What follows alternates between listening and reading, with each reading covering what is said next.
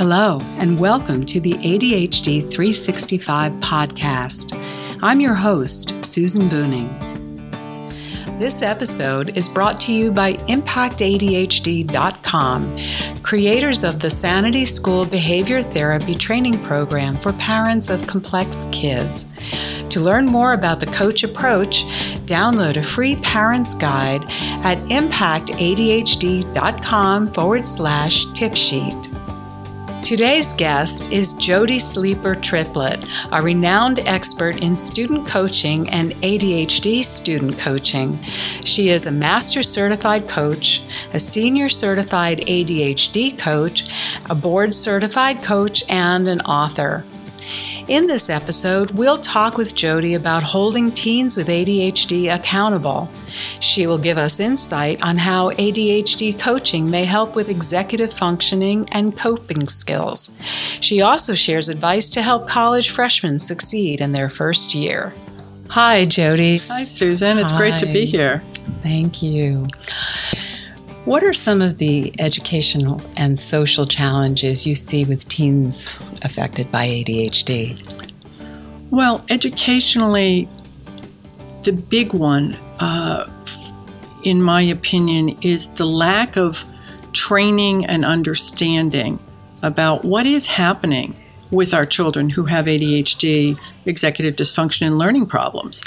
And uh, we've been having lots of conversations uh, about how do we help teachers to better understand their students so that they can not have to do extra work but kind of modify things so that students feel as though they're a part of the class that they're not excluded and that someone knows that well maybe they need a shift in the way that they're learning because not everyone needs or qualifies for a 504 or an IEP but there's just that little tweak that needs to happen.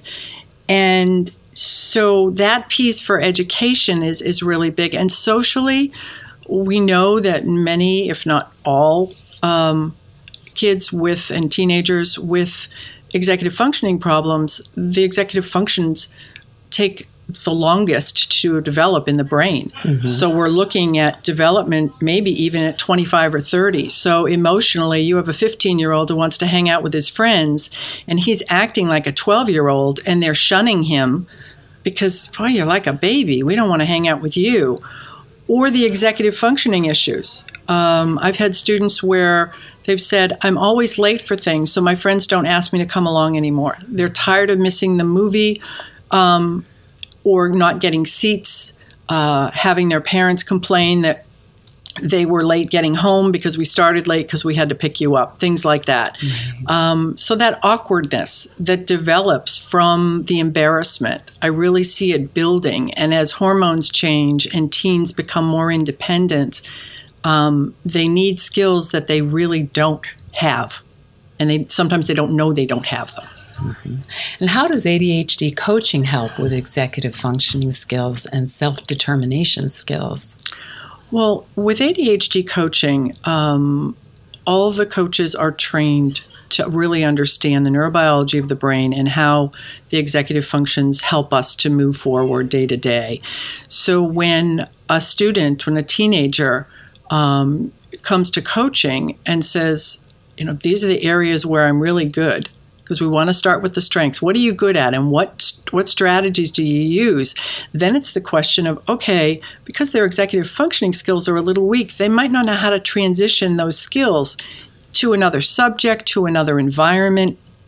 And so we work with them on identifying what's working, identifying what's not working so well, um, keeping the word failure out of the mix, mm-hmm. and making sure that we either provide the skills or the resources for the skills. Some coaches do work more hands on than others mm-hmm. in terms of doing some work with executive functioning um, because often it's just let's look at your planner. Um, this is a great plan. Um, what's going to get in your way? Oh, yeah, the party tonight, my grandma's birthday on Sunday. I can't do any of the work I planned. So we walk through that to help them become more aware of what it really means to plan, prioritize, and execute. And also look at what's happening with the activation of the brain. At what point are they reaching a level of, I can't do anymore, I can't focus anymore? Um, so taking each executive functioning skill and taking a look at how how they work well and where we need to boost them. And keeping the word failure out of the mix. I really like what you said Yeah. there. Because we- That's important. It really is because when we're looking at, you mentioned self determination. How does one become self determined if they don't have the desire? Part of it is desire, the will to say, I want to make a change in my Yes. life. I want to do better. I want to succeed. I want to make friends. Um, and in order to do that, to become more independent, to learn how to self advocate, to feel confident about getting up in front of people in a classroom, all of that leading to self determination can't happen if the tape that's running in their head is I'm a failure, I'm a failure, I can't do this, I can't do that. So we look at shifting mindset with the self determination and also leading with strengths. Many coaches use strengths inventories to mm-hmm. help clients see, students as well as adults, to say, oh, wow, I have something that I'm really good at. And they're just not aware of that unless we point it out. Is there a difference between coaching and cognitive behavior therapy? That's a great question. Back in uh, 2009, when I was writing my book, um, Empowering Youth, I went out to people. I said, "Okay, you're you're you're a cognitive behavior therapist. You do this other type of therapy.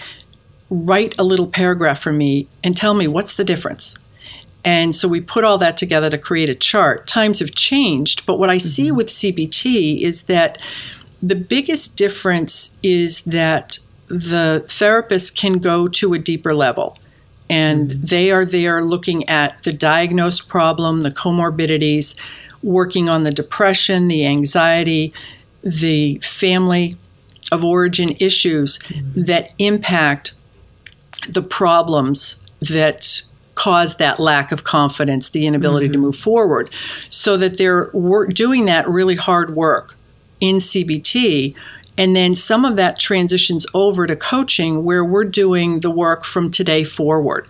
So it's a very similar concept in terms of the strategies used, the model. Um, it's just that there is this invisible line that every coach that I've ever trained knows. You don't cross that line. Other people might not be able to see it, but if you go down that path, you're going to have a teenager or a young adult who's wondering, okay, who's going to pick me up when I fall? Right. And we don't have that training, and that's not the service that we're offering. Um, so, being able to use some basic cognitive behavior strategies within making behavior ch- changing behavior is basically what we're doing in coaching but it's changing it to look forward not looking at okay so what happened to you that caused you to now do things this way Right, right. Does coaching take the place of educational interventions? Definitely not. When there is a problem on the educational side, if there are academic struggles, I believe it's valuable to have the team at a school possibly work with tutors. Educational therapists are available in certain parts of, of the United States um, to really look at what's happening. Um, so if I were to receive a psychoeducational report just to get an FYI before we start coaching, um, when the recommendations are listed by the psychologist, they're pulling out the areas of weakness um, in those areas and in, in aptitude or ability to execute certain functions. So then we look at that and say, okay, so on the executive functioning coaching side, we can work on the skills and strategies, but you're really having trouble grasping the information over here there's something getting in the way, your processing problem is severe.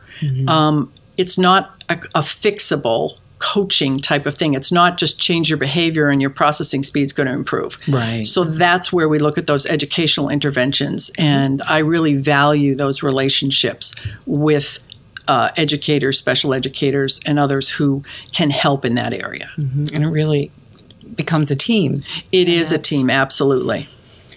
What, uh, what or who would be the ideal client for ADHD coaching? The word ideal is really interesting. Uh, so just to share with you what popped into my head as you asked mm-hmm. that is ideal is relative. So, mm-hmm. what is ideal for me is definitely not ideal for the coach sitting next to me. Mm-hmm. Um, or a seasoned coach would like a certain type of client, and someone who's new is like, oh no, I don't want to work with a student who has some other behavioral issues, even if they're working with a therapist, because I don't know what to do and I'm scared um, or I'm not skilled. So there's a level of challenge that is important to, to measure or at least check in on before coaching. I, I firmly believe in a pre screening, talking with parents, talking with students directly before any money changes hands, any contract is signed, because maybe it's not a good match. The matching could be that that particular student doesn't mesh with that coach. Um, whether it's the coach's process, it could be their tone of voice. Um, if they're in person, it might be the environment. Whatever it is, it has to really click. So I, I believe it's important, and I know it's important for families to shop, talk to at least two different coaches, because there will be a connection that's made.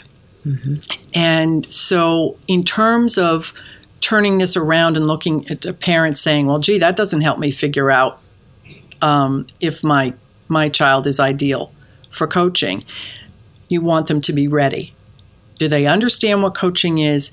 And are they willing to go and at least talk with a coach without feeling as though they're being forced to do it, bribed to do it, told it's the last resort. If you don't do this, you know, you're going to be grounded for the rest of your life. Because the parents are not the ones being coached. They want to be part of it. They oftentimes I'll get calls saying, "My neighbor says you're amazing you need to work with my kid. Okay, so what is what does your child say? Would your child be willing to give me a phone call and whatever? Well, no. Can we just set this up and then um, see what happens? No. If there's no possibility of making a connection, and there's a resistant teenager with a parent who's talking over coffee to the neighbor whose child was successful, they're two completely different ideal clients based on who they need to work with, what their motivation is. So the readiness is important and the understanding of what's coaching and how is it different from therapy and tutoring. You've just given us very important information for parents. Good. Does coaching train in coping skills? In terms of training um, students in coping skills? Yes. Teens, I think, Teens. especially we're talking yeah. about. Um, yes. Uh, what ha- what might happen in a typical coaching session is a student will say, you know, I have this exam to study for, I'm really stressed out, and I have other work to do, and then you know, I have stuff to do with my family, and I'm trying to put it all together, and their executive functioning is kind of all over the place. Mm-hmm. So at that point, it really isn't about okay, let's get out your calendar and figure it out. It's hey, okay, so so I'm hearing a lot of a lot of stuff going on here and a little bit of stress and I'm wondering what could you do right now to take yourself from this place of overwhelm so that you can manage, you can cope with what's going on? Sometimes they don't know. And I'll start with taking a deep breath myself and automatically they take a deep breath. And it's like, "Okay, so how you doing?" "Oh, wow. That's different." You know, it's like, "Yeah, you're breathing. That's a mm. good thing to learn is how to breathe." So we use humor. We really come down to figuring out as we get to know the students how they cope, where they don't cope well, and how to use those coping strategies, anything from exercise. With a lot of college students, it's like, when was the last time you went for a run? Oh, yeah, that's what I didn't do from last week. That's why it was really hard for me mm-hmm. yesterday. So their awareness is they have we have to help them be more self aware mm-hmm. in order to then notice what works and what doesn't in terms of coping skills. Exercise, deep breathing, um, mindfulness, mm-hmm. helping them understand you don't have to sit and cross your legs and say om mm-hmm. for an hour. Mm-hmm. It can be five or 10 minutes. Uh, talking with someone. So just helping them to develop coping strategies that work for them. Let's talk about those teens that are really frustrated. How does an ADHD coach intervene with a teen who's really frustrated? Well, it's important to acknowledge the frustration. Oftentimes, parents, well meaning parents, will get frustrated as well when their kids are frustrated. So, as a coach, as a, an objective party in the process, it's easier for us to say, okay, I get it. You're really frustrated. Would you be willing to tell me a little bit more about what's frustrating you? So, the first part would be to dissect it because frustration is a big thing.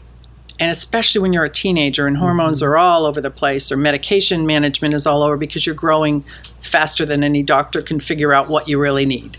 Um, so, in going through that, we're breaking it down so that the student is heard. And anyone who's frustrated, who has an opportunity to voice their frustration, will most likely calm down. Mm-hmm. So, once they're at a calmer place, what comes out are the specifics. Okay, so you're frustrated because you keep losing things. Um, whereas they might have come in and said, I'm really frustrated, I'm doing terrible in my class. You know, I'm just doing really poorly in my math class and I don't know what to do about it. Well, tell me more about that. Where specifically is that frustration coming from? After 10 minutes, it's like, well, yeah, I haven't turned anything in. And it's just really frustrating because I do the work and then I can't find it. Oh, so this isn't about knowledge. This is about execution of from home to school to turn it in. That's a very different issue. So that decreases frustration because they know it's like they can grab onto it and say, okay, now I know why I'm frustrated and where it comes from. Could you give us three to five tips or strategies that might help a teen or college freshman succeed in their first year, at that very important transitional time? Yes. Um, I'm smiling because transitions are so tough. I would say that the first tip is to take stock of what you know how to do independently and to begin using your skills of independence from cooking something basic, doing laundry, um, taking your medication on your own, or at least working towards it, um, knowing um, your preferences in terms of organizing your stuff, just really getting a sense of what do I do now that has been successful, and how do I start to slowly separate from the rest of the family so that I can do it by myself. Um, that that's a big one because it, it makes it easier to say, okay, I know what's going to be coming. Um, so I want to make sure I have those independent skills. The other is to not be afraid to ask for help, mm-hmm. to go to disability services, go to a professor or an advisor and say, I don't understand what's going on here. I'm really lost. That's what they're there for. And to remember that just because you have ADHD, executive functioning problems, or comorbidities, you are not alone. That is not the reason that you're confused. In most cases, all college freshmen are overwhelmed. Very so to realize to you that. are in good company mm-hmm. and everybody, we know everybody has something going on. Mm-hmm. So to be able to go into school and say, I'm here, I was accepted, I did the work, I made it, and now I need to know how to use the skills that I have and to increase my self determination by going after the assistance that I need and working to make this the best experience for me without embarrassment. Very important. Is there anything you'd like to add that I haven't asked? Um, the one piece that comes from comes up for me is that I hear that parents get frustrated because they can't find coaches. And I just mm-hmm. want to remind everyone that coaching does not have to be done in person, that we have such an incredible virtual network and coaches who are trained. Mm-hmm. Um, many of the trainings we have at JST are done with video camera. We're, we mm-hmm. use Zoom. Um, so they can do coaching on Zoom, they can mm-hmm. do it on Skype or telephone. FaceTime's great. Just make sure the student is not in the basement doing laundry where there's no internet. um, that's a tough one. But it, it, it, to open up their eyes to the possibilities of finding a really great match who might not even be in the same country. and definitely not in the same state. that finding a great match. That's Yes. very important too. Yeah. Thank you so much, Jodi. Thank you. This episode is brought to you by ImpactADHD.com, creators of the Sanity School Behavior Therapy Training Program for parents of complex kids. To learn more about the coach approach, download a free parent's guide at ImpactADHD.com slash tipsheet. Thank you for listening to another episode of ADHD 365. Stay up to date on the latest ADHD information by connecting to our social media page at chadd.org slash social, where you can link to all our social media channels Facebook, Twitter, LinkedIn, Instagram, Pinterest, and YouTube.